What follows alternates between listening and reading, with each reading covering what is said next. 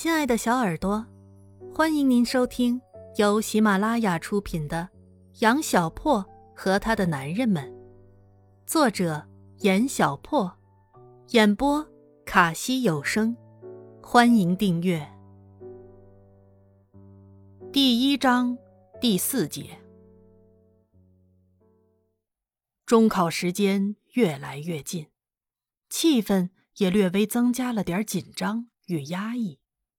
毕竟，我们都是誓死要进省重点高中的有志少年，没有压力那是假的，而且是很大的压力。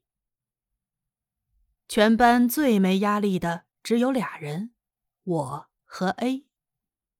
我没压力是因为我傻大胆儿，A 没压力是因为这是后话。所以，当班上的同学。都埋头苦读圣贤书、苦算圣贤题的时候，我跟 A 一如既往的看着《悠悠白书》《乱马二分之一》《七龙珠》，日子这样过着也很好，没有特别的情节，但是也不会有令人伤心的插曲，甚至结局。我跟 A 的彻底转折，直至终结，终于不可避免的来到了。我喝杯水，心有点揪揪的。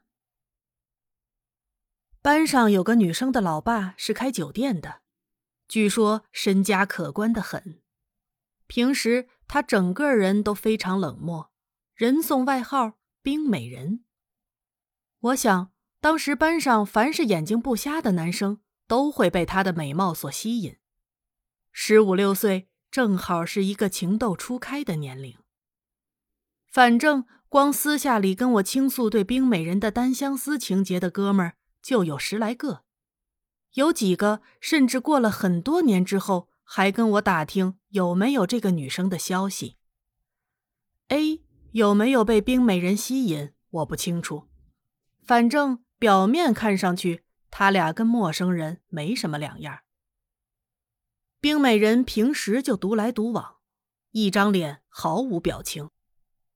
但不知道为什么，他却喜欢跟我说话。学习上的难题也只问我一个人。由此能看出，姐姐我的人格魅力还是很鹤立鸡群的。离中考还有一个半月的时候，冰美人突然在一天课间的时候把我拉到了学校的天台顶上，然后很严肃的问我：“小破，你想不想喝酒？”我小吃了一惊，我没想过这个问题呢。快中考了，我很烦，你陪我喝点酒好不好？说着，他不知道从哪儿，呼的一下子就拿出个矿泉水瓶子，瓶中金色的液体在阳光照射下熠熠生辉。这是我爸从国外带来的白葡萄酒，度数很低，喝不醉的。我灌了一瓶子出来，你陪我喝点吧。冰美人眼中的哀求让我一下子就心软了，然后我们两个就跟喝凉白开一样的喝光了那瓶白葡萄酒。喝完之后，天台的风吹得我立刻有些眩晕的感觉，于是我拉着冰美人想要离开。哎，这上面风好大，你看。把那墙都刮动了，我们回教室吧。不料，冰美人甩开我的手，就又跑又跳的窜到了天台的边上坐了下去，然后回头巧笑着冲我挥手说：“小破，快过来呀，我们一起吹吹风。”我摇摇晃晃的走了过去，酒精的威力开始越来越明显的。发作在我的身上，我开始感觉天旋地转，开始感觉脚步蹒跚，于是我开始大笑，哈哈哈哈哈！你看，我变成老太婆了，走不动了，哈哈哈哈！冰美人也指着东摇西摆的我，哈哈大笑了起来。我从来都没见他这么笑过。于是，残存的一点点理智告诉我，事情不对劲了。于是我开始东倒西歪的拖着冰美人回教室。冰美人并不挣扎，但是笑着笑着就转变成了痛哭。我停下对她的拉扯，愣愣的看着在空旷的天台上哭得捶胸顿足的冰美人。从此之后，我怕极了女人的眼泪。于是我坐在了地上，看着冰美人大哭，却说不出一句话来。冰美人边哭还边说着什么，我听不清楚，但大致听到她说她的爸爸逼她考重点，但她实际上根本没能力考上。还说她后妈对她不好，她要去找她亲妈，等等等等，这些让我听起来完全不知所措的话语。十五岁的那点可怜的生活沉淀，让我还想不出任何解决生活难题的良策。我只能搂着冰美人的肩，让她的眼泪肆意的顺着她的面庞落到我的脸上，再滴到冰冷的水泥地上。冰美人在大哭一场之后，陷入了沉沉的睡眠。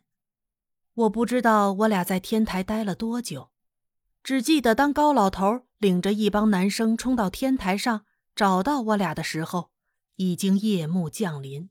繁星点点。高老头让男生们把烂醉如泥的我俩架到了他的办公室，然后通知了我俩的家长。A 架着我走的时候显得格外严肃，于是我很烦躁的给了他一巴掌。这是事后其他男生跟我说的。我遗传老爸，喝醉了之后什么都不记得，十足的无赖命。到了办公室之后，冰美人又开始小声哭泣，酒精烧得我头脑发晕，而且口干舌燥。于是我大吵着要喝水，然后在高老头给我递过水杯之后一饮而尽，又将杯子摔到地上，砸得粉碎。据说那个杯子陪伴高老头的年数比我的岁数还要大，所以我能想象得出。高老头当时的心里一定是非常的痛，但是事后高老头只字未提这个杯子的事情，从而让我的罪恶感又更上了一层楼。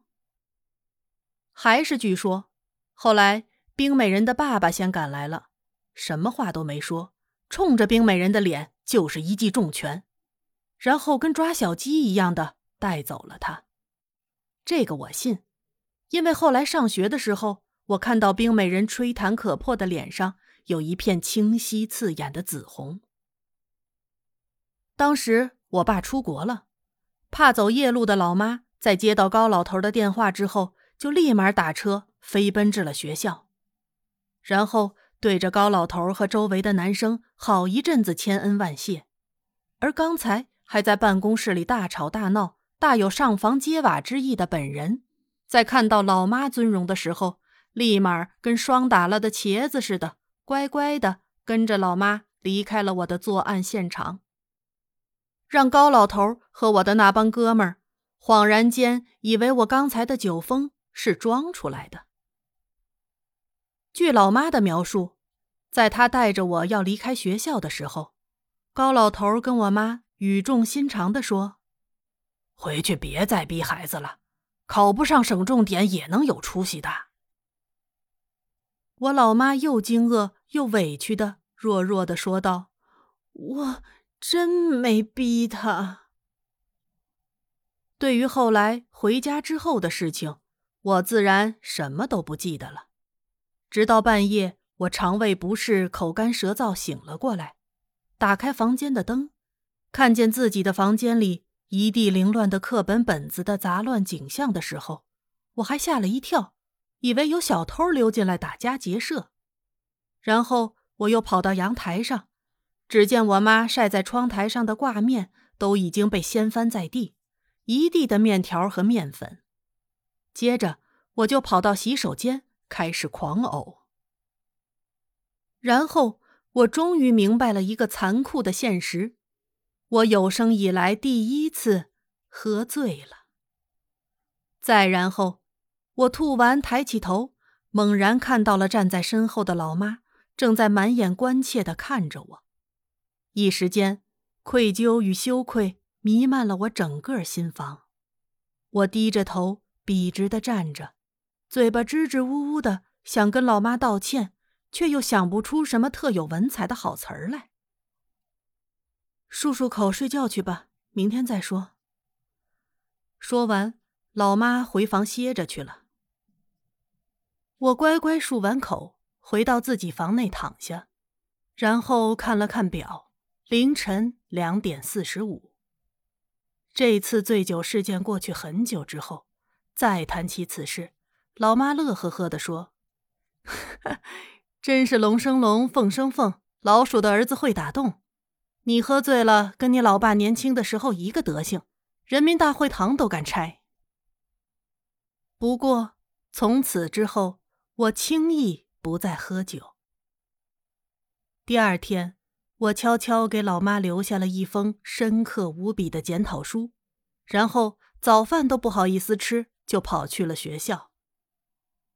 到了学校，前一晚上目击了我英雄行为的那帮哥们儿，远远的就望着我乐，但并不说什么。在此，我要很郑重的感谢一下。这帮善良义气又可爱的好哥们儿，高老头见了我，竟然也一点都没有要批评我的意思，相反，迎上来的却是一张和善慈祥的笑脸，慈祥到他的那只可怕的玻璃眼都透出了满满的温情。到了下午的时候，冰美人带着脸上的伤痕进了教室，我猛地一下子拉住了她。冰美人一脸惊恐的看着我。对，对不起，小破，我不知道会醉得这么严重。我就想问你一个问题：昨天我们喝的到底是什么东西？我一脸严肃，宛如在搞科学研究。冰美人有点意外的看着我，然后叹了口气说：“哎，威士忌。”我松了一口气，笑了。我就说嘛，从小我就跟着爸妈出席各种酒宴，我妈不愿喝的葡萄酒全都是我帮忙扛下来的。昨天才喝了那么一点点就醉到不省人事。如果是葡萄酒，岂不是污蔑了我一世英名？威士忌就对了。事情这样就算过去了，班上包括老师、学生，没有一个再提的。但是我明显感觉到。A 对我似乎有些欲言又止的话没有说出来。终于有一天，A 下课的时候跟我说：“你以后少跟那个谁来往。”哪个谁？我一脸不解。A 一言不发的指向一个人，我顺着望过去，正是冰美人。为什么呀？不为什么，我烦他。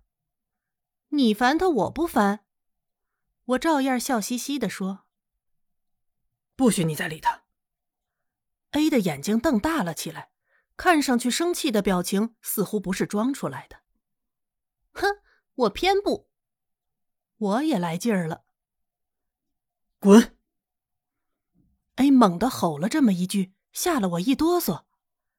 周围一下子安静了下来，无数的眼睛。朝我们身上射过来，然后不等我反应，A 站起身先滚了。现在想想，那时候的年龄正好是最叛逆、最执拗的年纪，每个人都认为自己做的事情才是千真万确的。我不喜欢的也不许别人去做，没有成人那么繁杂的理由，哪怕有充足的理由也懒得说，反正。就是不喜欢，很简单，很直率，也很伤人。所以那个年龄的感情故事一般都是以悲剧结尾。唉，凡是年少时感觉特别有理、特别正义的事情，往往多年之后想起来，才发现屁都不是。本集播讲完毕喽，感谢您的收听。